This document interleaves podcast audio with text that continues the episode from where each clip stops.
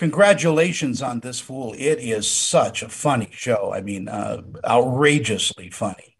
Chris, I'll, I'll, I'll start with you. I mean, this is based on on your uh, stand up uh, comedy, your experiences in life.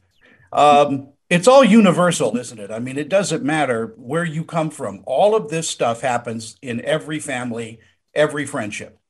Yeah, I think so. We just wanted to make a very specific show about a specific part of Los Angeles with a specific point of view. But I think when you do that, sometimes the specificity does a lot of work for you. But you know, you inherently find if you make a story about relationships, uh, I think it speaks volumes to a lot of different people who may not be from that specific world themselves.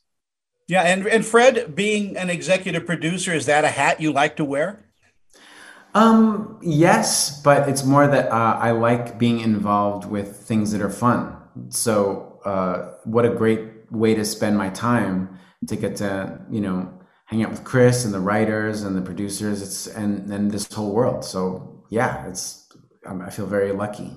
And this cast is absolutely amazing. I mean, you uh, you really lucked out, Chris, with uh, uh, with with who's in this. I mean, from Laura Patalano to to, yeah. uh, I mean, they're just incredible. Oh yeah, it was really. I mean, it, it was really exciting to work with them. I felt like I felt like oh, this is my first time acting, so I just thought to myself, surround me with talented people, so people don't notice how bad I am. well, you don't say that because you're not. You're you're no, leading this herd. Yeah, no, it was great. I mean, uh, Frankie Quinones, who plays the character Luis, is a was actually is a friend of mine that I've known for quite a few years before we started this project. And Laura Patalano was somebody who I was a fan of, who years ago I saw in a movie called Mosquita y Mari that I was really blown away by. And then uh, Michelle Ortiz, who plays the character Maggie, is just just a comedically a powerhouse. Yeah, everybody is spot on. I mean, it's just yeah. so much fun. And Fred, I am such a fan of yours. I, I should have opened with that and, and gushed a little. Oh, that's uh, so nice of you was a wonderful, wonderful. Uh, I'm, I'm, waiting for Schmig Chicago or whatever yeah. they're calling it. Um, but you're also people don't know that you are into music quite a bit. Does music inform your comedy? Um, mostly. Um, I come from like a very punk rock uh, background, and I, I, Chris and I actually share that. And um, that was something that like was important to show in, in the in the show, and it lives in um, the way uh, Chris dresses, his character dresses on, and also his posters in his room. That's where you see like that's where it lives. The other part of this, Chris, is the fact that you're also talking to people of my generation too, who suffer from backaches and you know just eh, you know, it is it is just a wonderful blend of of humanity and and comedy. Yeah, definitely. We try to make things a uh, try to find the funny in the mundane. like you know, and talking about back problems and how when your back hurts, you know, it's just it, we really tried to find that funny in there. Uh, I also think, Fred, that uh, comedy heals. It's just such a healing thing to see people laughing at themselves, and and you know, we live in a world where everything seems a little scary, but humor seems to be a great equalizer.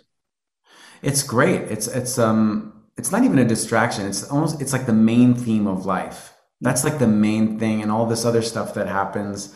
I don't know. That's those are just uh, you know annoyances with you know the pandemic and everything. I just I like that like this is like where people really live and exist. Yeah, it's true. And, and Chris, in our final moments we have, what do you think audiences are going to take away from this fool? I hope I think they're going to take away that it's a pretty unique and smart and incredibly funny comedy that feels a little bit offbeat that is presented cinematically. Uh, you know, I don't think there's anything like it at the moment. So I, I think I, people take away how funny and unique it is. I don't think so either. I don't think there's anything quite like it. And and again, it's so touching in places too. It's just a lovely, lovely written uh, series. Fred, last word. Um, what's up next for you? Um, I just go little by little and I focus on whatever I'm doing at the moment. So what's next is this fool, just me focusing on this and uh, giving it as much care and love as I can.